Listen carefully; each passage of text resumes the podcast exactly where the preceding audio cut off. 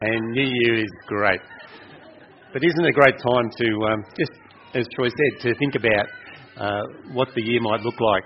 Some of us uh, do make some resolutions. I don't know about you, but um, I find resolutions quite difficult. I'm not great at, uh, at keeping them. So, in Miranda's case, she tries to do everything so fast. She tries to make all those changes happen. Uh, I reckon she's perhaps bit off a bit more than she can chew. So, I, I came up with a list of 10 attainable New Year's resolutions. So I just want you to have a look at these because I think most of us could be on board with these. Let's see how these go. This year I resolved to read less, read less. Because, you know, reading's hard work, makes you think. Read less, watch more TV. I think I can do it. Procrastinate more, starting tomorrow. Yeah, create loose ends. Okay, next one, get more toys. Get further in debt. Can you do these things? Is it possible? Maybe. Stay off the International Space Station. Well, that's I think I can do that. Spread out priorities beyond my ability to keep track of them. Yes. And wait around for opportunity. And finally, focus on the faults of others. So if you're struggling to find some New Year's resolutions that you can keep, can I commend this list to you? No, not really. But all jokes aside, the new year does lend itself to reviewing uh, the past and thinking about the, the future. We talk about turning over a new leaf or, or turning a new page. Or, as uh, one writer in the Bible said, forgetting what is behind and looking forward to what's ahead. Um, we talk about drawing lines on a new page, and you might want to draw lines that say, hey, I'm not going to do uh, this, and I am going to do this. I'm going to say yes to this and no to this. And so, as we look at the new year, I think uh, it's, a, it's a really appropriate time to think about what's important to us. I've been uh, doing a, a, little job at home over the holidays on my kitchen, and uh, it's you know started off as a little job, but it's become massive, and it's not finished yet. But the very first day, Heather says to me, "Steve, have you got a schedule?" Oh, I hate it when she says that. Her dad used to say that to to her brother as a builder. Have you got a schedule? And he never usually had one, and I didn't have one. But I think what she was really trying to say to me was, have you sorted out some priorities? Do you know what you're going to do and in what order? Because I have no idea how long each segment of the thing was going to take. But up here, I knew sort of what order I had to have to do the things in. But it's really important, isn't it, to set some priorities for what uh, what we do and what's uh, the most important thing. If you were to fault yourself on uh, one of these things just on the screen, which one do you think you'd fault yourself? I'm going to give you a little chance to speak to the person next to you for about 30 seconds. If you were to fault yourself in one of the following areas, which would be the inability to prioritise, the inability or unwillingness to organise your priorities, or the lack of self discipline to tackle your priorities. Okay, three options. Talk, talk to the person next to you, get on task, please, and uh, talk about that, not something else. okay, time's up. Face the front. Back on task. Okay, who put number one? See, hardly anybody put. Oh, a couple put number one. Who put number two? Oh, a couple. Who, who said number three? That's interesting, isn't it? That's interesting. People who know about these things uh, actually say that probably most of us are really in the number one, even though we don't like to admit it. But uh, I'm okay with you having whichever one of those you like. But priorities are really important, and we need to be able to settle and, down and actually work on them. And it's fantastic to hear Renee talk about the way she and uh, her family have actually tackled this. What does it mean to be on task? I think uh, some of you've got a little sheet of paper, and that might help you with, if you want to follow through this morning. If you, there's one on every second seat or something. But um, to be on task is to really concentrate or focus your attention on what needs to be done.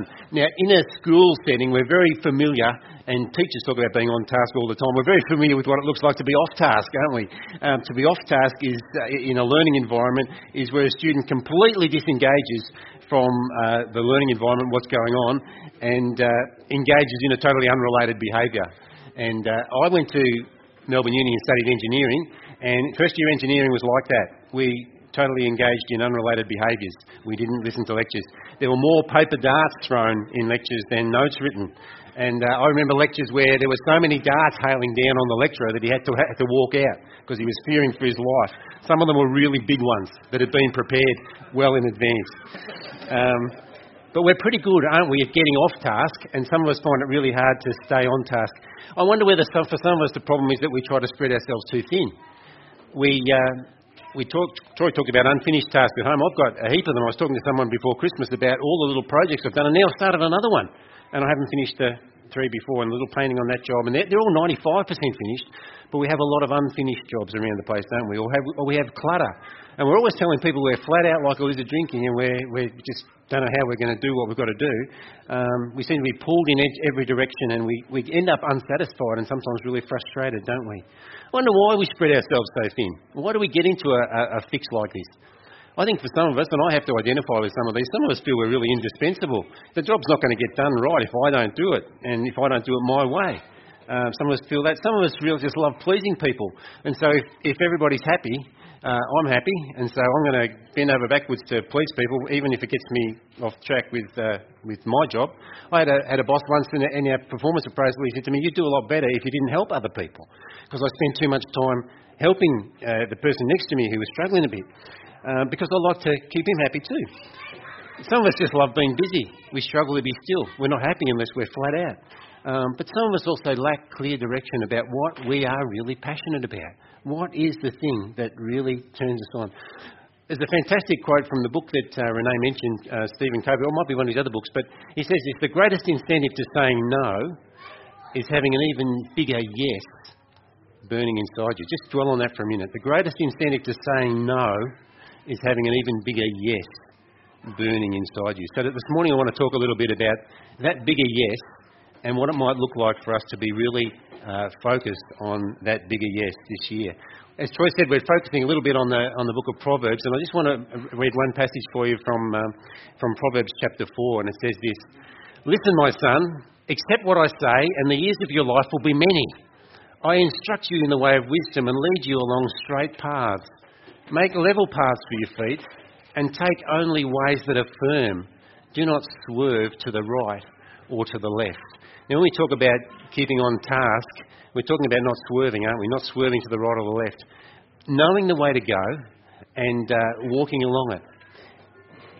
The book of Proverbs is just a fantastic book, and I'd commend it to you if you've got some time in January to just read through bit by bit. Amazing amount of uh, godly wisdom in that book. There's lots of ways that we can choose to go in this life, but how do we choose the best way? How do we choose the way of wisdom? How do I find, as Stephen Covey says, that main thing, that bigger yes? And how do I then focus my energies towards that main thing and continue to keep the main thing the main thing?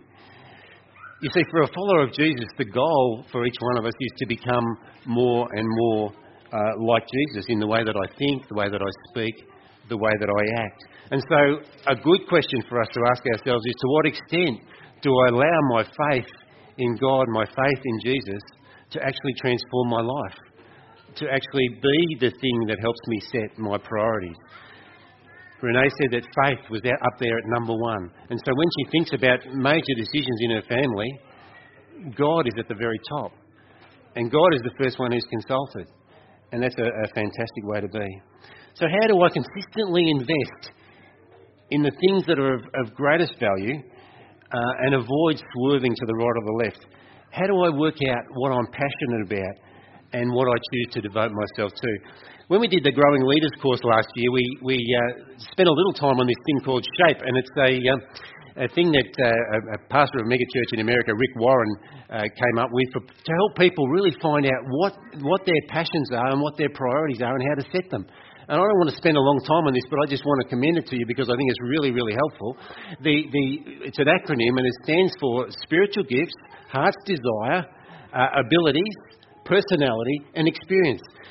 Followers of Jesus all have uh, God given supernatural abilities, spiritual gifts, but also we've got uh, desires that we have in our hearts, uh, things that we're passionate about, things that we love to do things that move us so deeply that they keep us awake at night. I wonder if, you, if you're thinking, sitting here this morning and thinking about what your heart's desire, are there things that actually you're so passionate about uh, for good and for God that they keep you awake at night? And all of us have abilities, just natural abilities that we've got that, that are really complementary to that. Um, skills, knowledge that's grown up over time. And then all of us got personalities. Some of us are, are very different to others.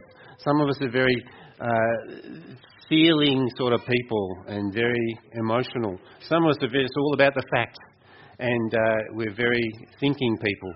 Some of us are introverted. That's, I'm a bit that way. Some of us are extroverted. We're the life of the party. And all of those things, there's nothing wrong with any of those things. They all contribute to who we are. Um, but it's great to understand those things. And then our experiences have shaped us the things that we've done in our life already, whether, whether they've been difficult experiences or painful experiences or good experiences or educational experiences or, or, or experiences of serving God, experiences of life with God, they all contributed to, contribute to who we are. And so when we think about this bigger yes, we need to take those things into account. How has God gifted me? What is the desire of my heart? What abilities has He given me? What about my personality? Does that fit? and my experiences. And how can those things be used by God to help me to, to prioritise things and to work on something that's really meaningful to me, but also uh, of, of, of good for the, for the, the benefit of God and the, and the whole world. Rick Warren says this. He says, You'll be most effective and fulfilled when you're using your gifts and abilities in the area of your heart's desire in a way that best expresses your personality and experience. I love that. You'll be most effective and fulfilled when you're using your gifts and abilities in the area of your heart's desire in a way that best expresses your personality and experience. Shape. If you want to do a bit more work on that, if you just Google Rick Warren shape, you'll find lots of information. Just a helpful process to go through as you think about how God has wired you and how He might be wanting you uh, to live for Him. If you do something like that, you'll have allowed that bigger yes uh, burning inside you to begin to do its work. I wonder, as you think about this sort of thing, is there a choice that you need to be making uh, even today about what to do and what not to do? What to set aside as trivial um, because there's more important things? What to set aside as temporary because there's things that are of more eternal value? To actually pursue the thing that fits your shape and uh, that you sense God has been calling you to do. The Bible talks about some things being like gold and silver and precious stones that last, and some things being like wood and hay and stubble that when the fire comes, they just get burned up. You know, I think all of us want to want to leave a legacy of some sort. We want our lives to count for something. We want our lives to look like gold. The things that we do to be like gold and silver and precious stones in it there of some enduring worth. You know, a, a well-known Christian uh, author and, and um, speaker used to tell a story about uh, his wife, who was an incredibly capable woman and a, a professional woman, and quite capable of, of having a, uh, a great job. But when her kids were young, she'd made the choice um, to stay home and, and, care for them. And it wasn't a decision that her uh, friends and colleagues really thought was a great decision, but it was one that she made before God, and she thought that that was what he wanted to do. and uh, she got quite annoyed sometimes when people, when, she, when they asked what she did and she said, oh, I'm just uh, at home with the kids, um, the conversation sort of ended as if she was a nobody. And so she came up with this great answer. And uh, when they said, what do you do? She said, I'm, um, I'm socialising two Homo sapiens in the uh, dominant values of the Judeo-Christian tradition in order that they might be instruments for the transformation of the social order into the kind of eschatological utopia that God willed from the beginning. Wow. Good. I don't think I could say that. I think it'd be a pretty hard thing to come up with, but she probably said it really fast and uh, it very impressive. But what's she trying to say? She's trying to say, hey, I've made a decision about my priorities and uh, I believe it's a really good one. I believe it's one that I need to live with. Um, and I'm not going to be shamed into thinking that I'm doing some lesser thing because this is what I believe God has given me to do. She wanted her children um, to be the sort of children who grew up to, as it were, live out heaven on earth, live out the values of the kingdom of heaven uh, on earth. So as you think about your life, maybe God has been stirring you about, as Renee talked about, work and family issues. How do you get that balance? Um, for Paul to make a decision like Paul made, uh, a significant one in the context of family. Maybe it's social justice. Some of you are incredibly generous and incredibly passionate about the needs of the poor and the marginalised. Maybe it's overseas aid. You'd love to help in uh, some significant way, and God's been stirring your heart. And maybe this is the year that you do something concrete about that. Maybe you want to go and serve somewhere overseas. Maybe you need to do some training for a vocation that God might be calling you to.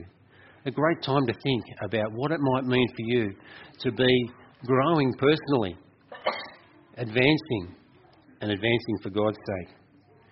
Maybe Bible study is an issue that has been sort of almost off the radar for you, and yet you'd love to understand what God has to say uh, in the Bible and what, how it applies to your life. Maybe that's something you need to think about. Maybe you want to be more prayerful this year.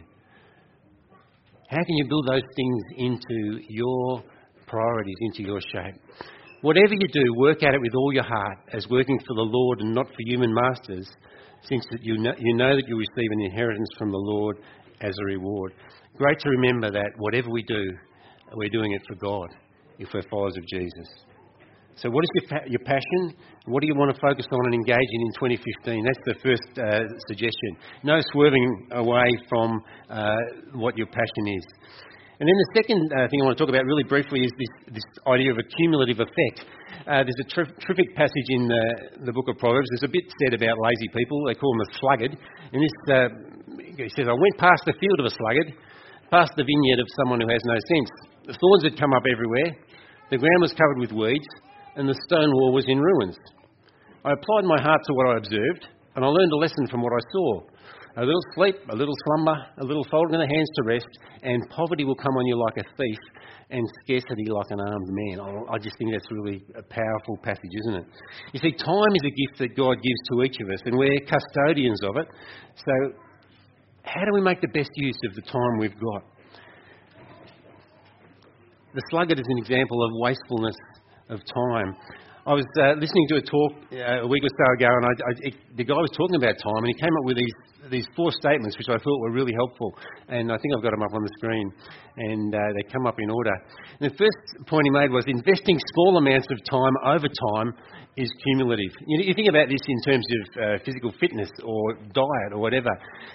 If you're wanting to get fit, investing small amounts of time every day. So if I walk to half an hour every day, that's a really good thing. If I miss one day, not a big deal. But if I, if I miss six and, and do one, not great. Okay, but investing small amounts of time over time is cumulative. It adds up. It builds up if I'm wanting to, to start to get a greater grip on, on the Bible, investing small amounts of time every day in it is going to make a big difference uh, rather than just this little random haphazard thing. Okay, so that's a great first point. The second one is neglect is also cumulative.